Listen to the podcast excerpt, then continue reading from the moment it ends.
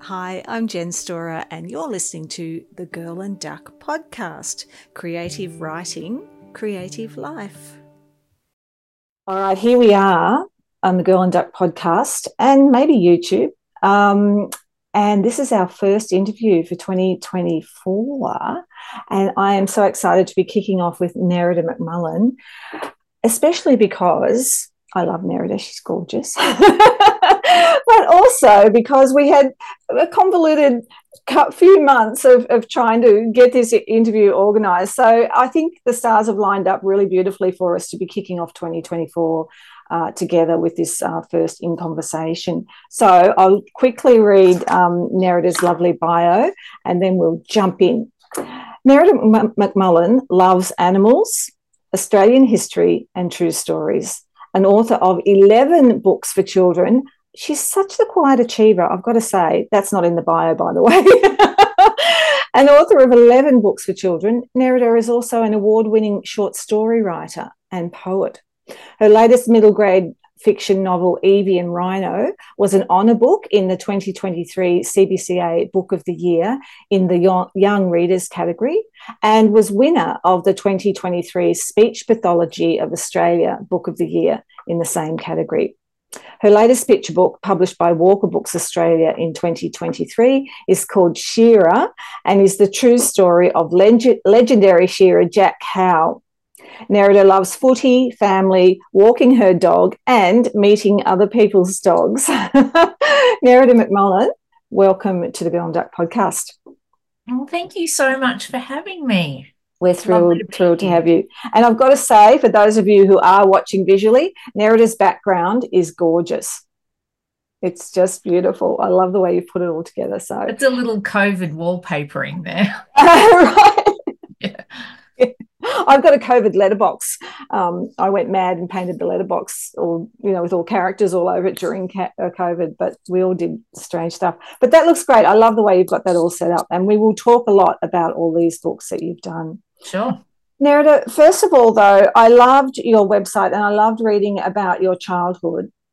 Um, and and it's like all the pieces of the puzzle coming together with the type of childhood that you had and now the type of writing that you do it's just so it's just such a complete world so can you explain to our listeners or talk to our listeners a little bit about your childhood because it is exceptional well isn't it funny you know when you're growing up uh, you don't realize that you're experiencing anything exceptional you just think it's normal but obviously i know now that it was special and um, you know i dream about it all the time and i really do connect strongly um, with my writing to it. I, I didn't probably for the first, I'm going to say the first eight or nine years that I was writing, and, and I'll explain why a little bit later. But I grew up on a farm um, on Port Fairy Road, just out of Hamilton.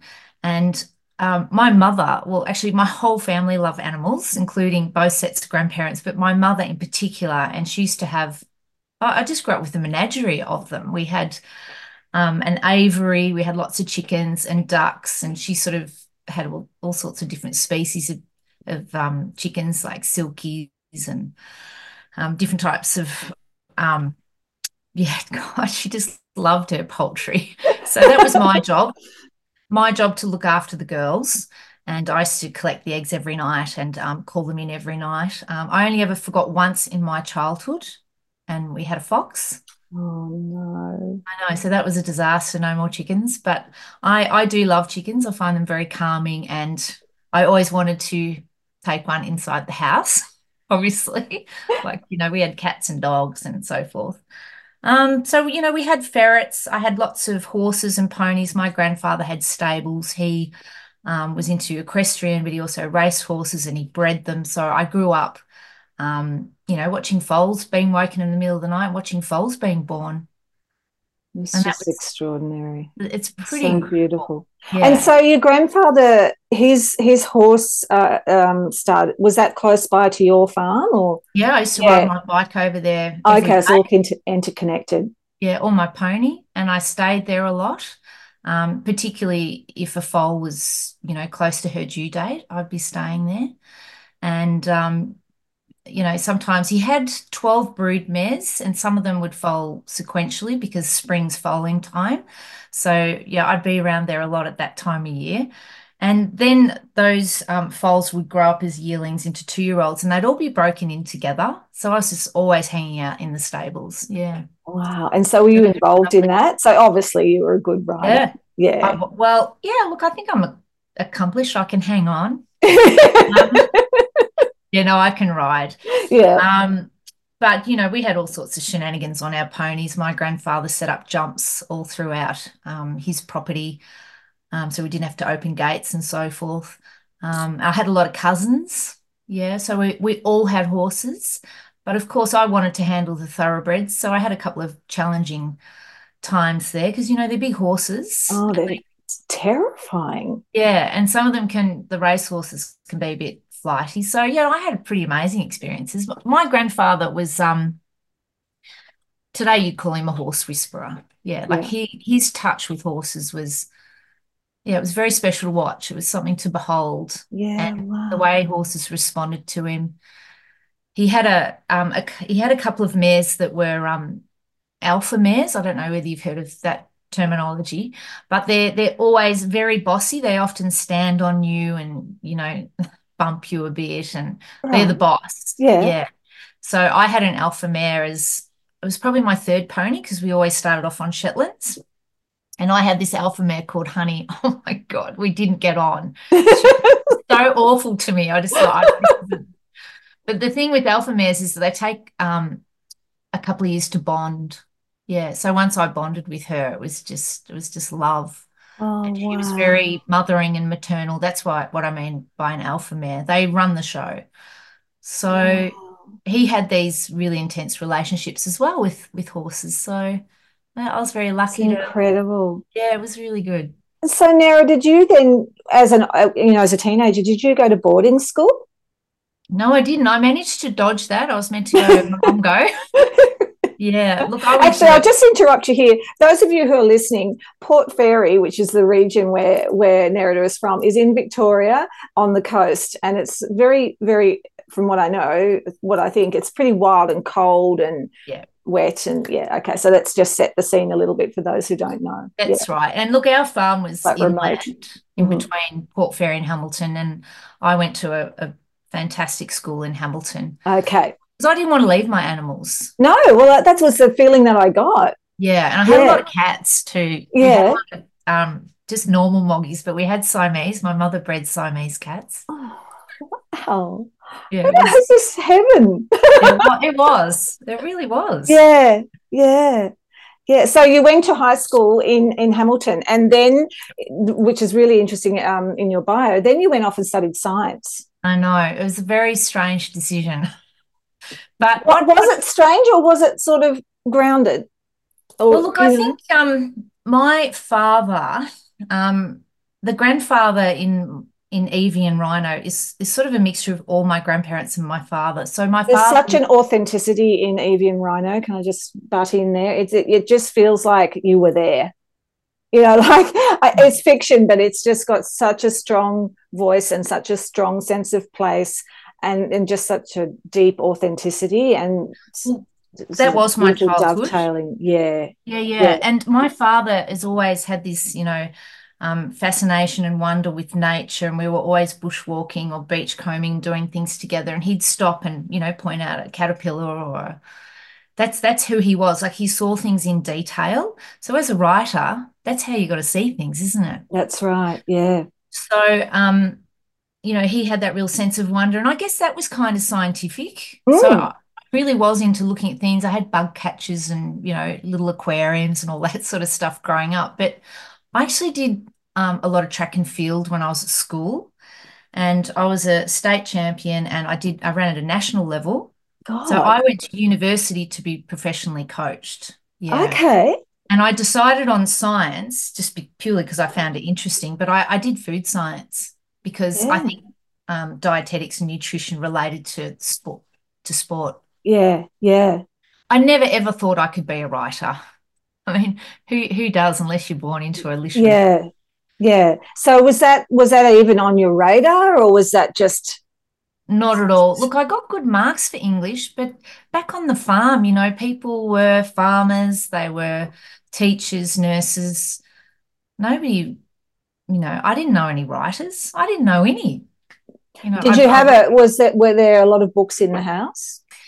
Look, not on my mother's side, um, the horsey side. Um, my grandfather was actually he actually illiterate, and he didn't learn to write, read and write till much later in life. He was a drover, mm-hmm. and they were sort of the farming type of farming people that worked seven days a week. Mm. So they didn't mm. have time for. That's my mother's story. She said they we didn't have yeah. time to read, but they were Irish, and I think there was a lot of oral history. Yep. Like they were the best, they still are the best storytellers. Yes, because in your bio you talk about how you would sit around on an upturned feed pail and bucket and um, yeah. and tell, tell stories. That's right. But my father's side, they were big readers, and um, I'm not saying I was forced, but I used to read a lot of poetry, bush poetry when I was younger, and recite for my grandmother. You know, it was sort of like a trick pony there. Yeah, yeah. But, um, so I was exposed to a lot of poetry when I was younger, and you know, I read all the Enid Blyton, Nancy Drew, all those books. Very big fan of Trixie Belden. And then, sort of after that, there wasn't much else in Australia, was there, with no. our age group? So, yeah. you know, I read my first Wilbur Smith at 12. Oh, right. Yeah. My yeah. father was a big Wilbur, Wilbur Smith. Smith. Yeah, wow, that's a blast from the past, isn't it? I, yeah. I went, I went. I think a lot of um, writers and readers go through a Wilbur Smith phase. I yeah, don't know. I did. yeah, the adventure, the history. The adventure and the history. Yeah. The romance. And skipping, they skip along. Yeah, yeah. Yeah, right. Hmm. So dad's side, we're definitely readers, and dad is still a voracious reader. In fact, I feel a bit guilty, but dad's now retired and sometimes when I'm doing research, I'll ask him, Can you read this and just tell me what it's about? Yep. Yeah, and yeah. he's he's a fantastic support to me because oh, that's so brilliant. Yeah, and it's just oh. you know a way for us to stay connected too. Yeah. yeah I'm sorry, that's my dog door. Oh, that's all right. yeah. We expect that with you. Mm, yeah, correct. correct. Yeah. Wow. Maybe a horse will stick its head in at some point.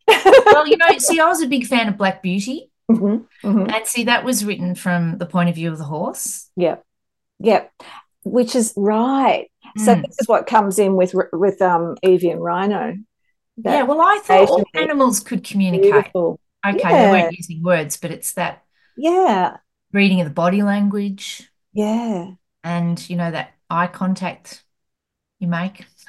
Yeah, yeah it sounds nuts. Totally. No, totally. So mm. let's let's let's pull back a bit. So um so you did then start you had a career yeah in the food sciences. I did. Can you tell us a little about that? Well, my first job was with Bonlac Foods in Colac. Um, so they were a dairy manufacturing company, and I worked in cheese. Mm-hmm. And that was. I don't know why that's funny, but I. well, you know, I really like cows. Like yep. I felt it was quite a pure industry to be in. Yeah, yeah. Um, but it was pretty tough um, because you've sort of got to make hay while the sun shines. When your cows are milking, you've got to make as much cheese as you can. Mm-hmm. And we used to work nine day fortnights. So I think it was a tough job. But um, I do love cheese. But after that, I wanted to change. So I worked for Campbell Soup Company mm-hmm. flavor development, and I did a lot of recipe development for soups and so forth. And I worked for them in America, and I went to the UK and worked for them over there. And then when I came back, I decided I wanted to go back into the dairy industry, and that's that's what I did. I worked for Ballantyne Foods in Melbourne for nearly, well, I worked for them full time for 12 years, and then I I did part time, and I because I loved being a mum and I loved being home, and I started to write um, technical reports. Right. Because all Australian companies are allowed to claim 50% of um, tax on their research and development. So I started writing these long, they were very wordy, sort of boring, um, passive uh, writing, third person, um, these reports to support their research. And so they were for KPMG and Price Waterhouse. And I didn't think anyone read them. So one day I decided to make one funny because yeah. working in research can be quite funny. And I was a bit of an accident. Like I used to, whoops, you know, spill a little bit too much culture into a vat of milk and Because that's how um, Cracker Barrel cheese was invented. A um, yeah, a cheesemaker down there tripped pouring the culture into the vat and put double the amount that he should have. So that's why it ended up being a very strong and robust tasting cheese. That's Cracker Barrel. Oh God, that is There's lots of stories like that. Oh my God. Yeah, so I was a little bit like that, and I used to work very quickly, and then I'd forget how much of something I'd added, and then I'd have to, so I'd have a, you know, where I wanted to be, but then I had to work backwards to find out how I got there. So I wrote this. I've worked with designers like that, by the way, in publishing. It's like, how did you, how did you do that spread? And they go, oh, I don't know. I, I've forgotten. I know, terrible? you get carried away, you get excited, and yeah, that exactly. happens with writing too. Like there's lots of parallels between being a research scientist and and writing. So I made this report into a Fawlty Towers kind of report, and it, as it turned out, people did read those reports. Yeah, and my boss at the time said, "Why don't you write fiction?" And I said, "You know, I'm thinking about it because." You know, after you have a child, you really do feel that you can take on the world, don't you? Yeah, and I had this huge creative sort of surge, and I started writing out farm stories, like all the funny things that had happened to me as a child. And my stepsons absolutely loved that, and that's how that's how I started writing. Okay. Hmm. So it was a really, just a really beautiful transition. It's really interesting to hear how that worked. And it just, Yeah. and, and also it sounds like you didn't have any hard and fast goal at that point. You were just No. exploring. Yep. Look, I decided to enter some competitions, Yeah. and I, I won a short story prize um, in the Banjo Paterson Literary Awards. Mhm. And I also wrote poetry as well. Um, So what year, what years are we talking about now? How, Yeah. how long ago? Um, I'm trying to look where uh, 2013. Oh, look, it was about 2008, I think, that I was writing Yep. short stories and doing all of that. And then um, uh, my husband became very sick, and um, I decided I wanted to write a picture book, just just something that was up, uplifting for all family members during Yeah. this time. Like Ian obviously got better and he's very healthy now. Um, so I wrote about a family legend that my father had made up, but I think his father may have made it up and his father father. Right. So they're Scottish. Yeah. They were Scottish um, settlers here, and they had a ponky doodle in their house. A what? A ponky doodle. Okay. Explain. Okay, Please so explain.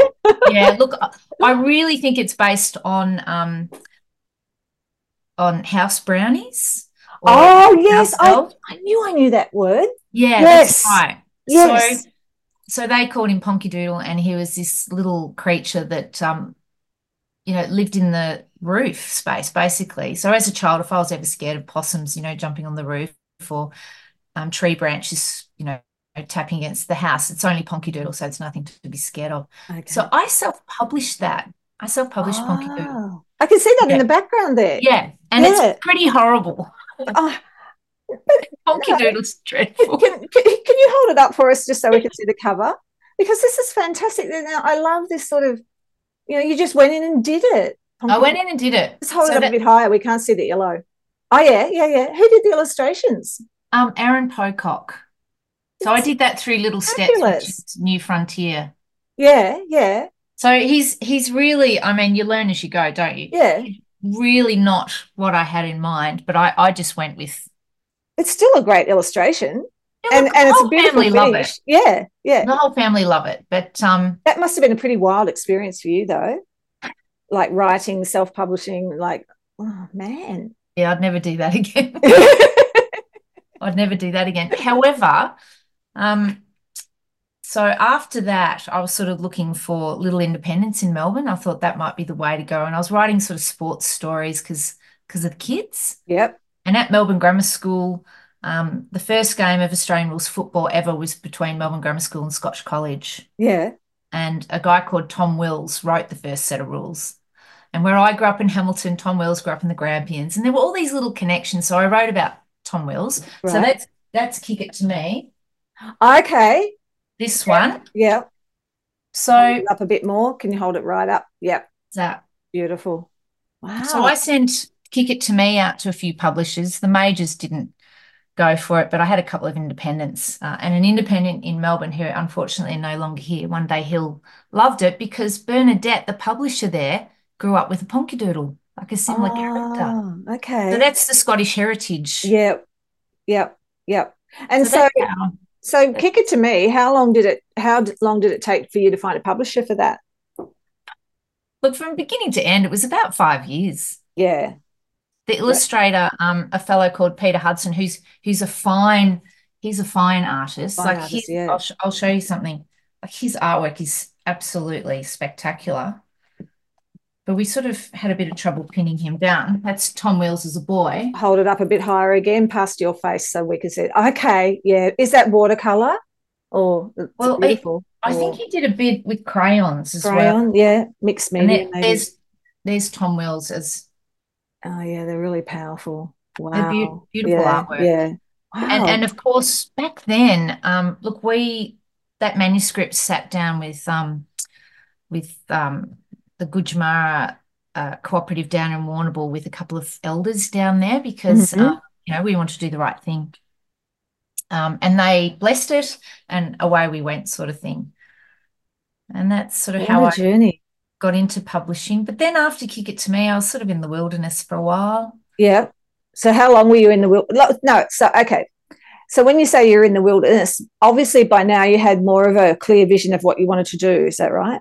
Yeah. I was, I was really attracted to historical stories and true stories. Okay. But. And you wanted to forge some sort of career. I did. Yeah, yeah I did. I'd sort yeah. of gone from being a hobby with Ponkadoodle to wanting more. Yeah yeah, yeah. you've got a taste for it. I've got a taste for it, yeah. And so um the Black Saturday bushfires mm-hmm. happened. And I was listening to a radio station and they interviewed um this is Fabish. So mm-hmm. that's this one. Yeah. That one there. Mm-hmm. They're very iconic, your books. Like you, you just sort of see them in the shops and they I don't know. Even though, even before I knew your body of work, I knew your books. Yeah, I right. knew you. Sorry, before I knew you, I yeah. knew your body of work because I had your books are so iconic. You've, oh, wow. you've always got these illustrations, and you've always got these titles that just seem to pop.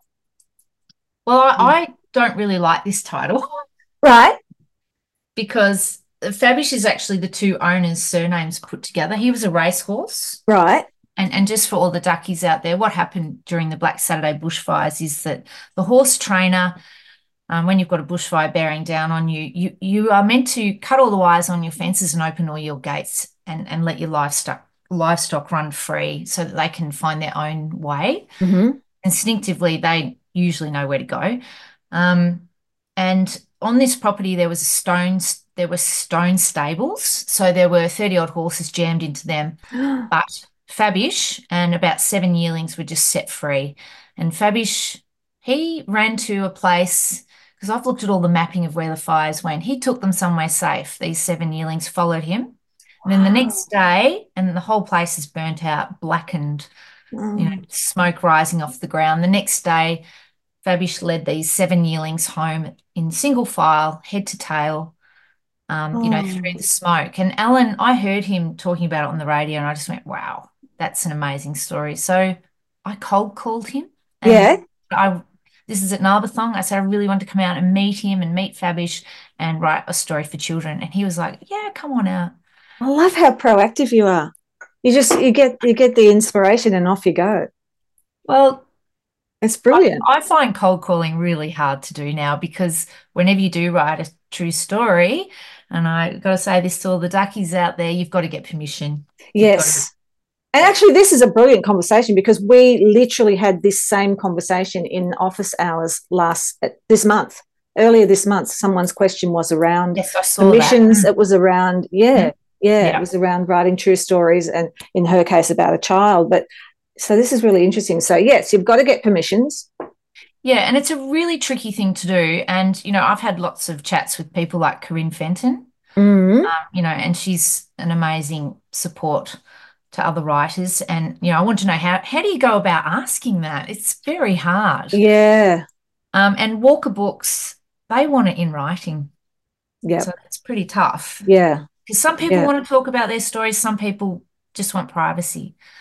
Yeah. Um, but the lawyers at Walker, lawyers, because we do live in a litigious world. Yeah. Um, she said, look, what we do is we put in a disclaimer saying that this is an unauthorized biography, you know, if I don't get permission. So basically I call I cold call people. I tell them what I do. Quite often I'll send them my previous, you know, picture book so that they can see that I'm legit.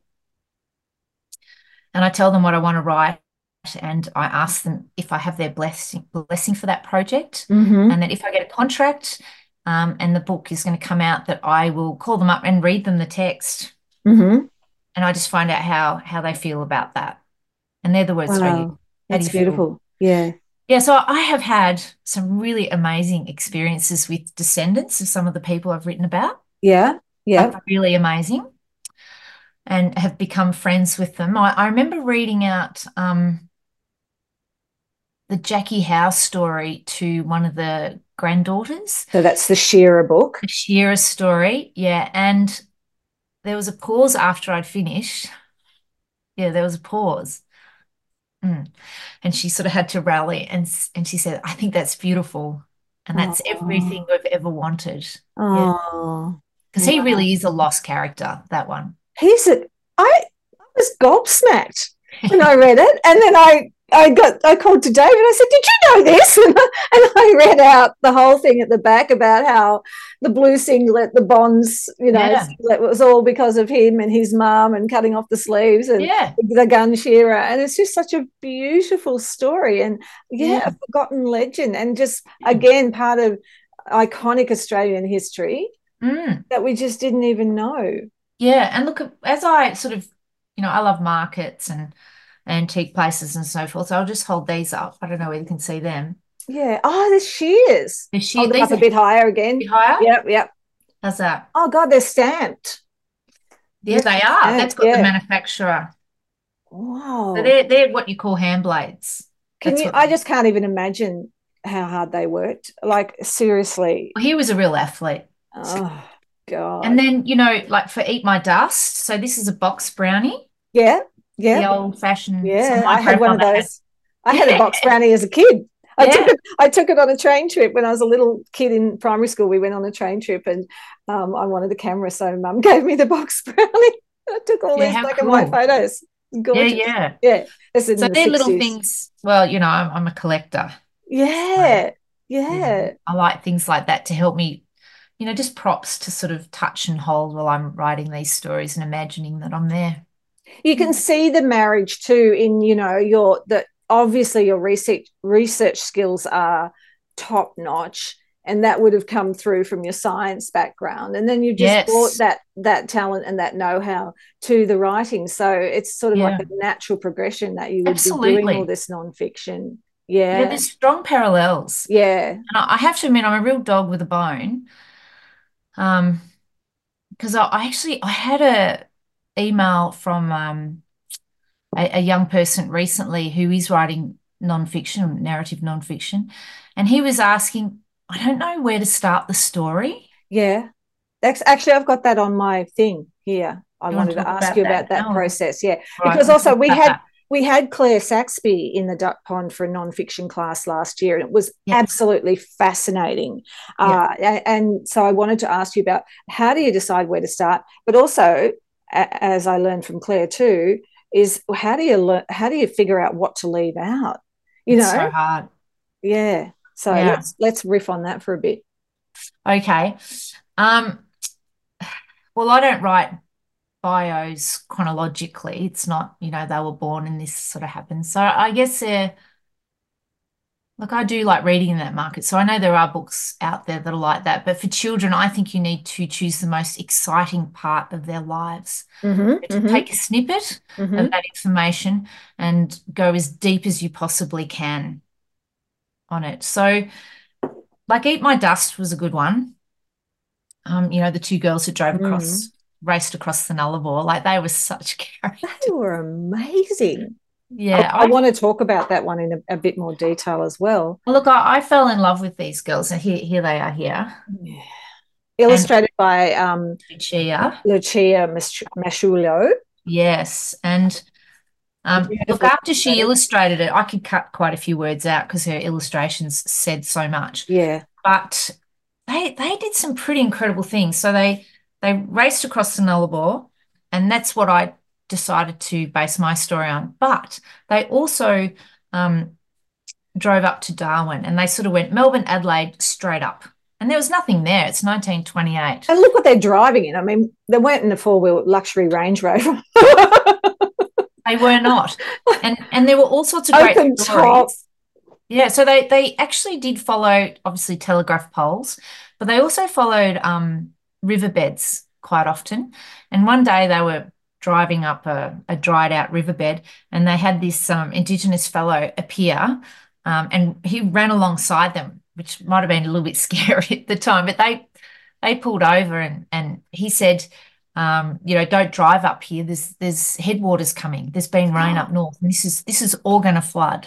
Oh my God. Yeah. So they were just so different to, they had a different attitude to people at the time. They were very grateful to this fellow and thanked him. And, you And know, that's the other thing about the book too, and the story too, is the sexism that they came up against, ah. you know, which you touch on, but you don't harp on about it. But you know, it's, it's it was huge. It was a huge hmm. thing. David and I were talking about the book as well, and he was saying, you know, a couple of guys set out, and you know, to trek trek across wherever they went, and they didn't even make it, and they died under a tree, and yet they're national heroes. yeah. you know who I'm talking about. And, yeah, and then, but these two incredible women did this thing, and they This thing. succeeded, Yeah. and they. they So when they when they drove up this dried riverbed, they dro- actually drove up to Darwin, and from Darwin they put their Italian Lancia Lambda, the car they were driving, they put it onto a boat and went to Malaysia, and then they got another one across to India, and then they drove all the way through, oh God, all these countries until they arrived in Italy because they wanted to compete in the Monte Carlo car rally. I was just so fascinated with all the touring that they did, and they finished 17th out of 140 drivers, wow, and it that's was pretty huge. amazing. Yeah, yeah. And I, I So, so sorry. So Mm. for your research, again, you had to you had to whittle it all down yeah, to this most you know exciting one period that's Yeah. relatable that's right, and flesh that out. and flesh that out. So it's not easy. I'm not going to um, lie about that. So it takes a bit of thought. You know, you've got to do a lot of walking and open those neural pathways in the brain and try on a few different scenarios. And, you know, of course, it comes while you're in the shower. And I really love to go deep because quite often I wear hats when I write. yeah, yeah. Because- Literal hats, real hats, Yeah, not like Edward de hats. Bono hats. Yeah, Yeah, Yeah. no, just well, so so for this one, I had oh, I can't, but I had the the flying cap with the goggles and, and scarf, right. and Yeah, you got to get into got to get into it. And I was dreaming about these girls and the adventures that they were having. Mm.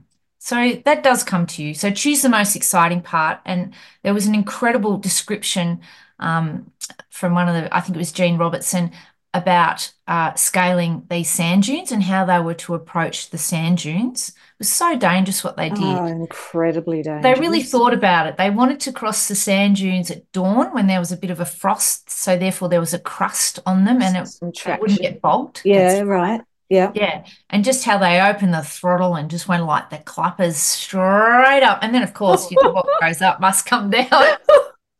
Yeah, so that had to be in it. That scene had to be in it, and it's a bit like um, in Drover, Edna Jessop's story. Um, there was a um, a stampede scene, or in Australia we call them a rush. right. So that's what I mean about finding the most exciting, Yes. dangerous, scary part. Yeah. Yeah, Yeah, wow. That, that's sort of the peak of your story there. Mm. So that's where you're starting to look at the structure. Yep, I'll base of the start with structure. that most dangerous part and then I'll work out the rest after. Okay. Mm. The rest either side of that. Yes, the rest either side. And I really like Ah. like a So it's not a linear process. You're not. you're- no, ah, interesting. it is. Mind you, middle grade fiction's different. I have a different process for that, but Yeah, we'll talk about that too. yeah, Yeah, longer. yeah. But um, I do like a, I do like the beginning to relate to the ending, Mm-hmm. that circular Yeah. circle of the story. Yeah. Um, so the girls, after they they finished racing across the Nullarbor, I, I think they did several years of driving, but after that particular race, um, both their fathers said that's probably enough now, time to get married. Oh, That's enough of this nonsense. And they never drove again. Oh, you're kidding. No. Oh, No, it's pretty sad, isn't it? oh Because God. that was the expectation of, you know, Yeah. women. Eventually they succumbed. They had to. Yeah, they were in their late Yeah. 20s by the time sort of that came about. And Yeah. one of the fathers said something like, um, it's enough of that nonsense. God. And of Yeah. course, you know, in those days, if you were 30 and unmarried, you were considered on the shelf, That's right. a bit of an oddball. Oh, yeah, look, I, I think, I mean, Jean, Jean Robertson was a qualified mechanic. She went through Yeah. Alice, Alice, is it Alice Anderson? Is that her name? She had the first um, all-female garage in, in Melbourne in the Yeah. same era, and she um, had a mechanic apprenticeships for girls. So she can fix anything. That's that's why they were able to do that journey because any any punctures or any problems with springs and suspension, she could repair it. She could repair it. She knew what to do. Yeah, that's Yeah, right. yeah. The little dog, is that uh, a flight of your imagination or was that No. true? That actually, they took the little dog with them. The little dog was was so how I came across this story was I was just um, reading through the State Library of Victoria, and they had a blog about pioneering women. And what had happened was the family had donated a um, a photograph album because Jean had a box brownie as well, and she donated this album, or her family did, probably in the 70s, long after the girls had gone. But it was full of 300 black and white photos of all their driving adventures. It was just a treasure Oh my trove. God. Yeah, and the little dog, Barney, I'll, I'll actually email you a photo Yeah. of it. This little dog was in every photo. I mean, I had to laugh. Lucia had the dog at one point when they had a breakdown. It had a spanner in its mouth. It wouldn't surprise me if it did that. But yeah, that, that Oh, dog. God. How good is that? It's so gorgeous. Yeah. I, I just, it should be a film. Oh, has, Oh, I agree. Uh, has any, have you sold the rights to it?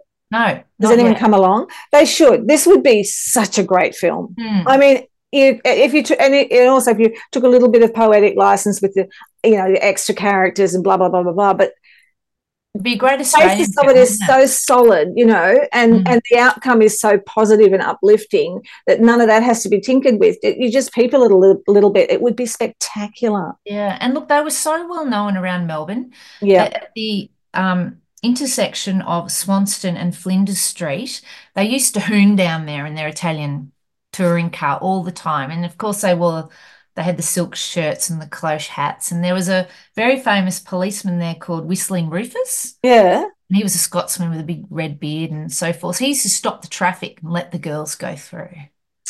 Because of course, in those days there wasn't wouldn't have been the amount of traffic that there is today. There would have been much more of the Wild West. Yeah, well, I think they were, you know, Remarkable. how would you resist?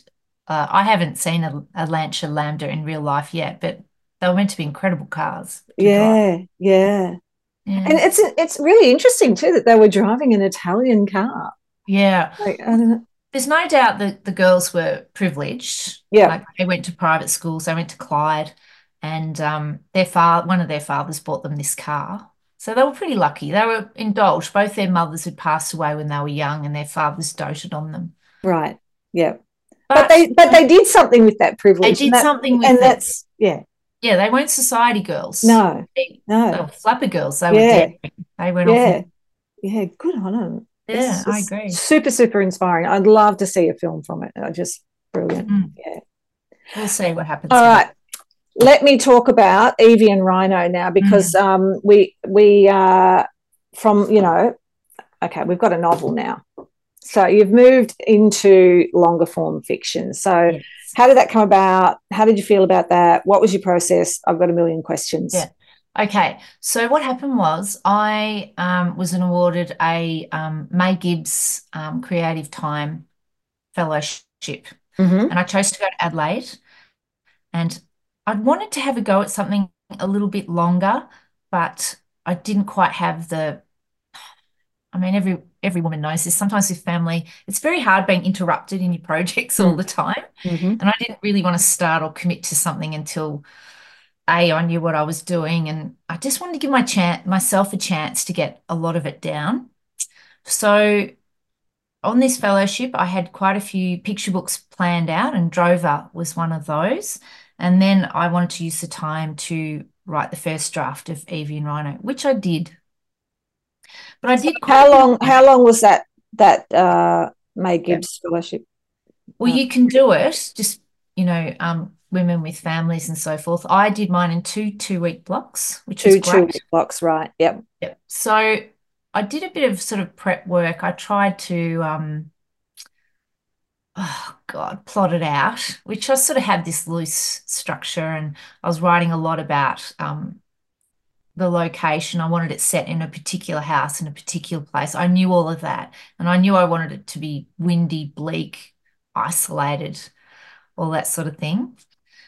Um, and I knew that I wanted her to, you know, find things on the beach and, um, you know, have that sort of wonder of the world around her. And she loved birds, and her grandfather was a once famous ornithologist. Like I had all of that, and I put mood boards together, hmm and I collect usually black and white photos of, you know, all of those features. And I spent quite a lot of time on windswept trees, which sounds crazy. Yeah, yeah. But when you have a mood board and, you know, sometimes, well, we have to put our work down just to give it a rest, to let it percolate. But when you need to go back to it, I just found mood boards quite good to help me get back into that place. And then I'd reread where I was at and then get back into it again. Wow, what a fantastic, beautiful tip, especially for those of us who are visual. Well, that's it. And I am too. But I also quite often have a soundtrack too. Mhm, I'll mhm. something on Spotify, Yep, yep. Which I know it's not unusual. A lot of writers do that. No, no, but it still needs to be said over and over again because people do forget these things. Yeah, it's And, about and, so, and often people hear these things and think they're just nice things that an author's saying, but they're not. They're actually really useful, powerful um, devices. It's to take you back to that place. Exactly. Yeah. So, um, you know, maybe I did faff around a little bit. Um, I mean, you know, writing's scary. And sometimes, you know, I do faff around a bit before I get into it because I'm building my courage to do it. Yeah. So Yeah. I wrote the first draft of Evie and Rhino in Adelaide, hmm and I did 20,000 words. Um, and then I think it sat for, I'm going to say it sat for nearly 18 months because I didn't know where to take it. And I, when this- was- when you say you didn't know where to take it, you didn't know where to take the story, or you didn't know where to. I was very happy with the beginning, which was the Right. shipwreck. Yeah. Was always the beginning. Um, the ending was, no, wasn't too sure about the ending. I, I won't give that away. But you know, the middle was pretty flat too. So I sort of, oh, you know, I muddled around a bit and um, I couldn't decide sort of what happened in the middle. And I, I went on a writer's retreat to Daylesford. hmm Um, Alison Arnold used to have a business, she probably still does actually, but it's called Word House. With Kath they- Crowley. yes. Yep. Yep. Yep. And they did a writer's retreat in Daylesford for, Was Emma on that one with you? yes, yes, that's where I first met Emma. I remember it. For some reason, I remember it. Well, it's beautiful because we stayed at the lake house. Yeah, I know, right? The whole it was such a treat. Yeah. What what was a real treat was walking around Lake Daylesford every morning with other writers talking about things. Yeah, right. And I just think, I, you know, I just think I was trying too hard. I knew that Evie and Rhino had legs, that the concept was really good, but you know, it was it was lacking in content. The narrative arc wasn't quite right. And I got so cross with myself. I just think I was really trying too hard. And maybe that's a bit like a block anyway. yeah, but- right. I can remember doing a lot of lot of walks, talking to to um, Alison, Ali, and Kath, and you know other friends while we were walking, and um, it was such an uplifting week that we all spent together that I think I looked at that manuscript with different eyes, and then Mhm. all of a sudden that solution, the problem in the middle, came to me, And obviously, Evie didn't want to be parted from Rhino. And, you know, your child character has to be the hero. Mm-hmm. And, and maybe it was so obvious that really she had to try and hide him. That was pretty obvious, but that took a while to come. So once I did that and I smashed out another draft at 40,000 words, like I really worked hard on it. Mm-hmm. And then uh, at the time, um, I was uh, I was using um, using that sounds terrible the services of uh, Sue Whiting as a, a freelance Yeah, editor. yeah. So um, Sue had a look at it for me, and she absolutely loved it. And just her discerning eye just Mm, clicked a couple of things, you know, getting that second opinion, clicked a couple of things in place. Because I, I don't helpful. do I don't do critique groups. No, in, I'm not no, in a writing group. I had a no. very bad experience. No, critique groups are scared the shit out of me. Well, I, I did a no, no shade, no shade. I know some people really be- benefit from them, but they've No, never, I don't. Never, ever. No, like I, I am still scarred from the first one. Yeah, It can really yeah. knock your Can confidence. go very pear shaped, very, very easily. Yeah, and mine didn't really work out uh, for me. So that's why I've always paid somebody that I trust Mm. to go over that first draft and give me some sound advice. And Yeah, I always use a freelance editor now for my picture books and other things that I write before you submit them. Sorry. Oh, sorry, Yeah, that's right. Yeah, No, no, you're right. yeah. And it has to be, in my eyes, it has to be absolutely perfect. Absolutely perfect before I send it to anyone. Mhm. I know it sounds a bit OCD. No, I don't think. I think it's that. I think if I could get everybody to do that, I would be a happy camper. Yeah. So You've got to take now, it seriously. It's got to, well, sometimes you only And get one shot at it. That's that's what I'm saying. Yes. I don't want to reread something No. that you've submitted before. no, no. So, you know, I work really hard on that now. And I do give my work rest time. And some people don't do that. You've got to let it rest so Mhm. then you can look at it with fresh eyes, you know, in a different way. So, Evie and Rhino, I just sort of lucked out a bit there and really, um, that was during 2020, the first lockdown, when I had that time to really put into it. so and- so that second draft was forty thousand words. How how many Oh. words does it come in at at the end? About 42. Is it okay? Yeah. It seems longer than that. No. So, Yeah. so what happened? Yeah. I'm going to say I would have done 30 or 40 drafts of Evie and Rhino, Yeah, like that Yeah. many. yeah, So by the time I sent it to Sue, it would have had a 15, but I was still sort of faffing around in that middle bit. yeah. The And dreaded the dreaded abyss in the middle. Yeah, Oh, I was in, I love that analogy. yeah, I was in the abyss. yeah. Like it, Yeah. that first time I listened to your podcast about that, I cried. Right. Yeah, I'm yeah, so sorry. I just got to quickly let my dog in. yeah. No, Hang let her in. Do do do do do do do. Here's my music. my my my. I, I just so the music. If I don't, he'll start barking. okay, some Yeah. interview. Uh, some. So uh, Evie and Rhino, um, yeah, so you know, as bad as all those lockdowns were, it gave me the chance to rewrite um using Sue's input, mhm. and it really it turned the corner then. And at the time, Lindsay Knight was um she was the director of Walker Books. And I had three contracts for picture books there, and she said to me, What else have you got? And I said, I've got a middle grade fiction. I'm not too sure where it's at. Um, but I heard back from her very quickly about that. So, Yeah, because it was in. It would have been in such good shape when you did show it to her. Yeah. yes, yeah, mind Yeah. you, the edit, the edit. Then it begins. Yes.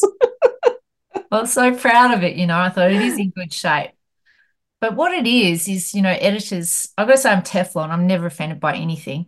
So when when um I worked with Christina Pagliaro, when she came back and um, wanted a few changes with Evie and Rhino, I nearly died when I saw the track changes. But then when I read it in, you know, 24 hour rule, I thought, oh my God, she's right. So originally, Evie and Rhino was bookended um, from the beginning to the end with Rhino's point of view. That's all. And she said to me how much she loved Rhino's thoughts and how he felt about the world, that she wanted it all the way through the book. So then I, okay. Yep. yeah, which Yep. terrified me. Yeah. But I did it, and um, I think I added 16 um, you know, little bits of rhino. So when you read Evie and Rhino, you'll see there's a little dinkus um, in the chapters when the point of view switches Yeah. The rhinoceros back to Evie. It's very clever design. Yeah. It's beautiful. Astred Hicks, oh, she did a beautiful job. Yeah.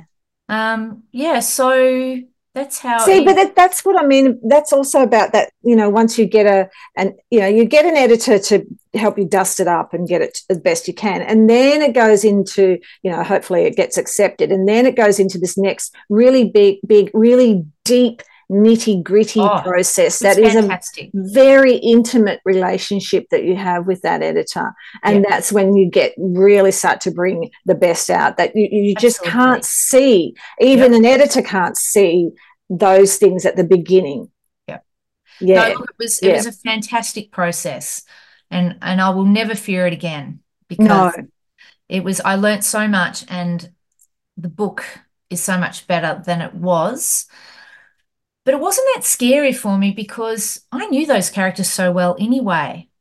And I think, you know, it's this resistance sometimes to write about certain things that hurt you. You know, I don't, hmm hmm I don't want to cry now, but there were certain things in my childhood that I didn't want to go back over because it hurt. Yeah. Loss of an animal, Yeah.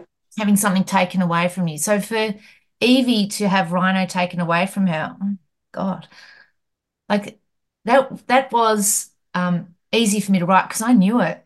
I'd been there. I'd had a pony taken away from me and yep sold from underneath me, you know, and God, it was like tearing my arm off. So, you know, I cried writing those chapters. yeah yeah And I, and I think I've done a couple of um, book clubs, like adult book clubs, because Evie and Rhino's nine plus. I've had a lot of adult um, readers email me about it, and I, I've done a couple of book clubs, and all the ladies are really traumatized by that, Mm. yeah. That part. yeah. Mm. yeah. It's an incredibly tender book. It's it's i think it's a really important book as well. It just showcases attitudes towards animals so beautifully and so tenderly. Um, but yeah I, I got when i started reading it i started feeling scared because i thought because of that thing that Yeah, relationship with the animals. Yeah. and and and yeah. And Mm. and but also your way of phrasing it too. Just the voice and the and the language that you use and the insights that you have the insights that you share. Just just the way you describe those animals on that boat. I was like oh god. I know it was pretty i'm gonna um this is just yeah. Yeah, it's it's very very moving book. It's I, beautiful. It's a really have important book I have children at um, school visits say to me, um, this is extraordinary. I'm going to say city kids, country kids are quite a different kettle of fish, that an animal wouldn't respond that way, or you can't have friendships with animals, Mm, which mm, um, I feel so sorry for these children that believe that. But I have to admit, when I first met my mother-in-law, and I love her, yeah but she made a comment once. I, I might have been yeah, we were talking about my childhood with the foals being born, and um, I made a comment that I would never forget the sound that the mares made when they were having contractions and before they gave birth. And she said, Yeah, but animals don't feel pain. And I'm like, Excuse me. Yeah, they do. oh And I mean, yeah, that guttural, deep groaning yeah yeah made before she gave birth. I'm like, yeah so some people do have those ideas. Mm. Yeah. And uh, I mean, our, our society has trained us on the whole to shut down from that connection with nature as if we're not part of it. Yeah, And also to treat animals as products. that's right. It's disgusting, isn't It's it? it's gross. Yeah. So So this I can that's why this book works on so many levels. yeah, look, on the farm, I mean, you do have to be practical because life is tough. It yeah. And we had a lot of pets, and, you know, I used to cry when we'd lose one and so forth. And, I, and my dad said to me, he said, you know, have live pets, have dead pets. This is the cycle of life. Mm-hmm. You're not going to be able to stop that. So Yeah. love, love them while you've got them. Yeah. Yeah, Yeah. because I, I actually do know some people who have had dogs and they've they've lost a dog. They will and they declare they will never have another pet. Because they've been so traumatized by losing the dog. Yeah, yeah. And so many people who lose a pet also come out and say, I never expected it to hurt so much. Mm. Why wouldn't it? Really? I mean, when you think about it. correct. Correct. Yeah. Yeah. Anyway, look, yeah. But yeah, we, we do try to disconnect ourselves. But yeah, but also this whole thing about children and animals, it's such so important. And I have I've over the years harped on about it a lot because kids do connect very profoundly with animals and animal stories are very important to them. And i remember my, uh, myself as a kid you know like you there weren't that many books around anyway even if i had lived in a bookish house. But one of the books that really moved me as a child was my side of the mountain. Um, i don't know if you ever read that one but it was a, it's american. I forget who wrote it jean george somebody rather um, but it's about a kid and i think it's set during the depression who runs away from home and lives in a hollow tree you know and when i reread it as an adult i thought god this is really dry. It's almost like a science text. But as a kid i just adored it. You know and he, he befriended a falcon and the falcon helped him hunt and so it was in your face like he had to you know do things to survive and all that sort of stuff. But it was that connection with the wilderness and the animals and it just it really moved me. And yeah it sounds beautiful. Yeah and this sort of book is is is like that. And i also love all the scientific references in it. I love the way that you used um, different text types in it as well. You know the telegrams would come and and then there'd be and you know the the illustrations as well. Yeah look i, I really wanted to break it up for younger readers. Yeah. Make it interesting for them not too much you know um, slabs of text. We yeah i really wanted it broken up. And it does have a lot of illustrations through it but the and there's also illustrations like oh, look it's my book has just fallen on it where you had the one about the parrot the um, orange bellied pa- parrot. Yeah. you know that's that a, beautiful? that's a, like a scientific illustration. And yeah, again this is where you yeah you've you've married all your skills really beautiful beautifully in this book. You've brought us a, a fiction account of a of a historical event and you've woven all that fact into it. Mm yeah, so look, it was great to write. Like I, I was, you know, just so engaged in it. Um, and and obviously that shipwreck did happen. Yeah. There, there was a the steamship Bankura in 1881 did sail out from Calcutta. It was it was quite the trade to bring out exotic zoo exotic animals. animals. It used to make me sick. And I, you know, this story about the rhinoceros wasn't the only one. No. There was two other um, stories, and I always cross reference things with Trove. Mm-hmm. You know, you, you often get um, some more information um, out of the newspapers, but there was, oh God, another elephant was brought out from Thailand or something, and he got caught in, in a Gulf War storm in Bass Strait. And the description of the passengers was that the um, elephant wound its trunk around the main mast of the ship and just held on during because they were housed in crates on top of on the deck. Yeah, the description was just awful.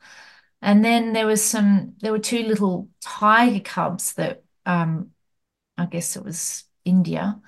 And um every morning, I don't know, one of the crew would come out with an icy bucket of cold water and slop it over the the cubs just to sort of I think he thought he was cleaning their crate, but of course they froze to death. They they died of exposure because they were wet all the time. Oh, it's just hard. Yeah, so the, yeah, these accounts were just yeah. were, you know too many to. Yeah, uh, yeah, it would have been a tough book to research and a tough book to write. Yeah, yeah, yeah. So yeah, kudos maybe, to you. Maybe you know kids will think a little bit differently about zoos mm, too. Mm. I hope so.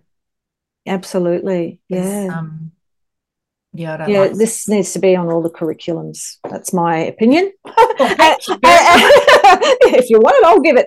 Um, also, I also thought Evie and Rhino is a good film as well. It's very filmic. It's sort of Life of Pi-ish, you know, like it's just uh, it's, it's very yeah. different. It's very different too. Yeah. Well, I, I, don't know. It it went out into the UK last year as well. Mm-hmm. Foreign rights into the UK. Um, and I'm with Claire Forster at Curtis Brown. We'll okay. Yeah. Yeah. We'll yeah. I see in the background there, you've got, uh, is it two different covers for Evie and Rhino, different colors? Yeah. So that, so one's the UK. So this is our version.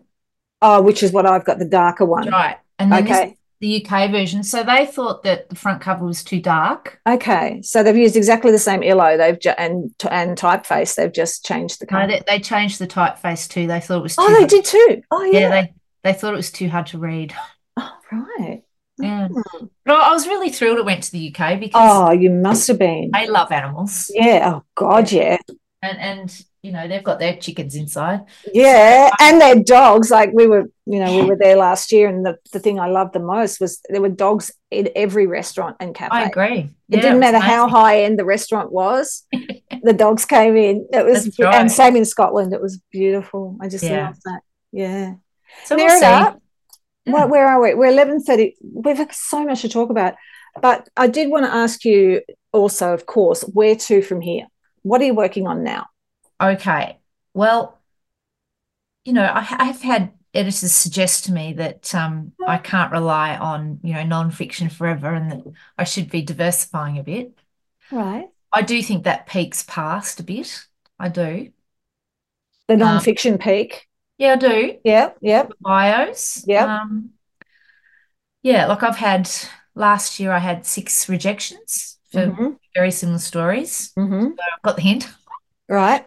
And um, but I can't stop writing about them because I really love them. So But this is really interesting for everyone to hear that that even though you've got 11 books out there and you you know Mhm. really on your way, you've had six rejections this year. Like it's a Yeah. tough And game. one made me cry because I'd worked on it for three, three years and I really thought it was a bit of shoe in. But we've, there's been big changes at Walker Books. So Mhm. you've got different people looking at your work and, um, you know, they're wanting different things. So I am experimental. I see myself as multi-genre. I will always write, you know, picture books, junior fiction, middle grade fiction. Um, I'm still writing short stories and poetry a- as well Mhm. um, you know, amongst the rejections, you don't want that to take away the joy of writing. So, Mhm.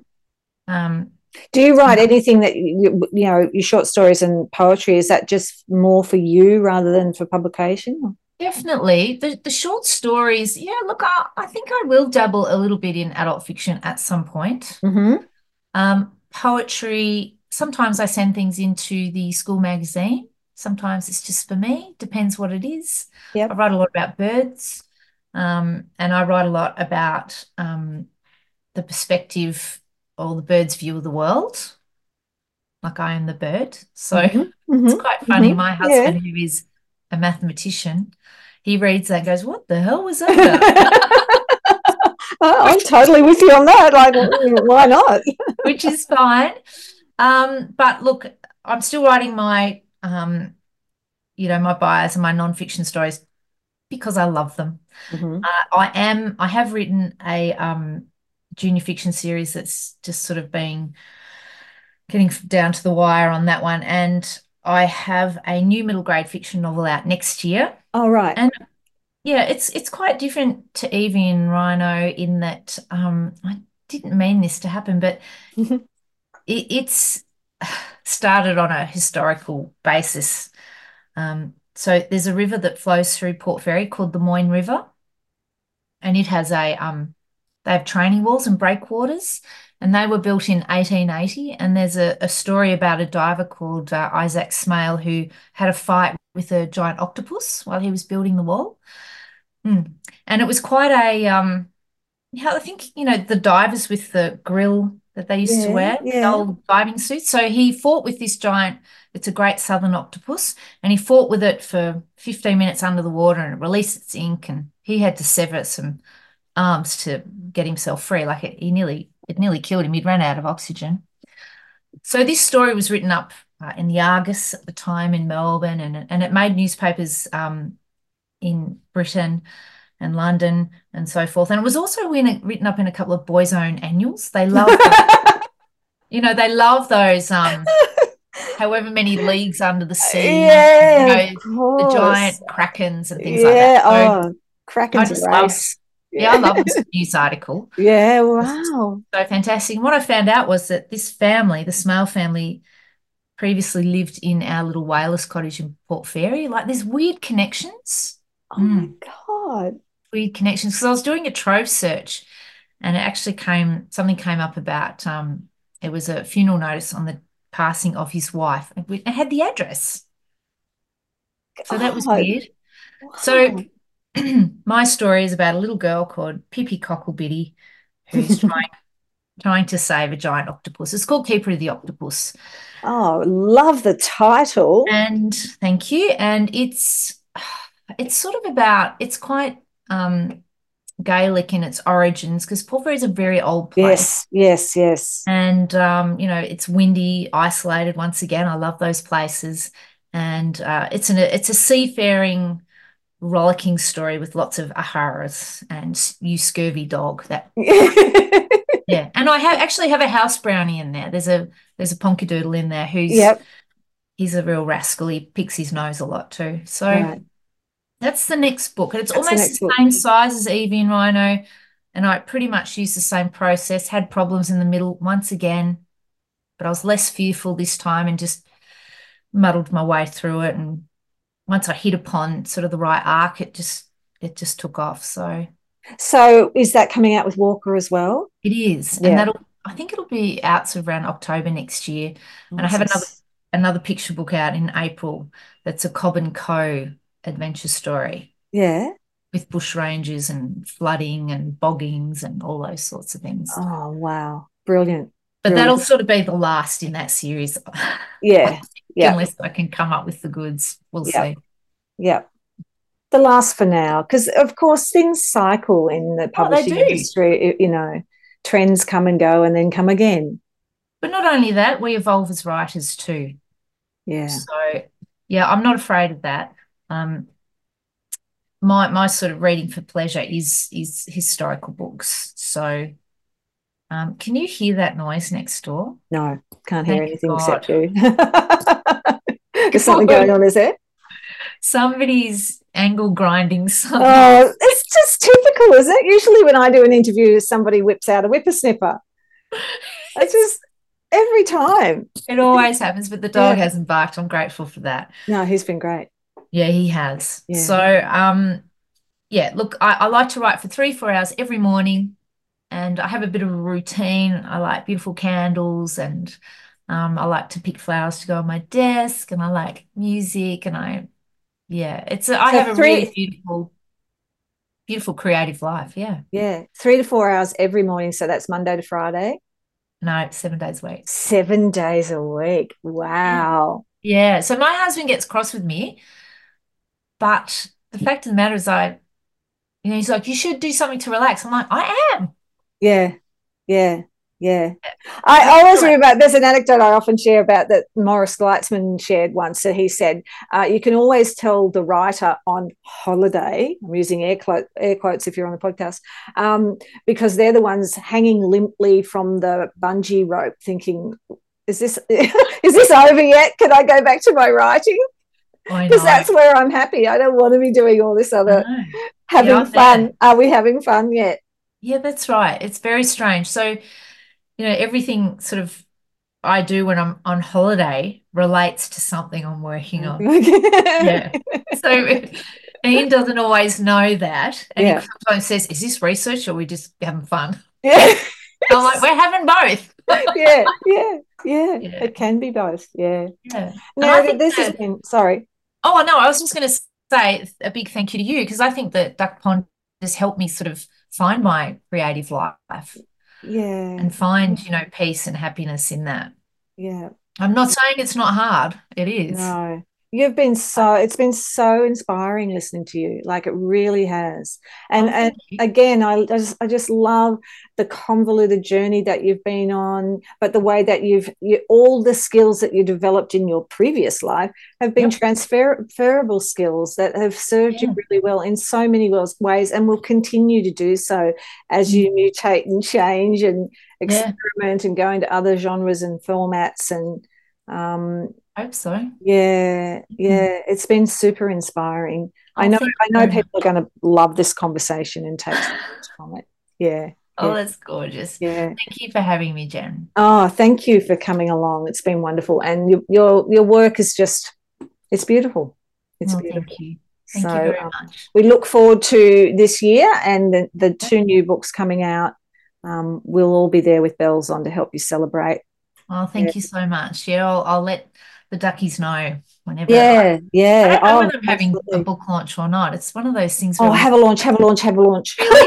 yeah, like seriously, since COVID, you Mm. know, and and all those choices got ripped away. I just think when you do something wonderful and something wonderful like this happens, you have to acknowledge it in No, real right. life. Yeah, All right, I'll get myself organized. yeah.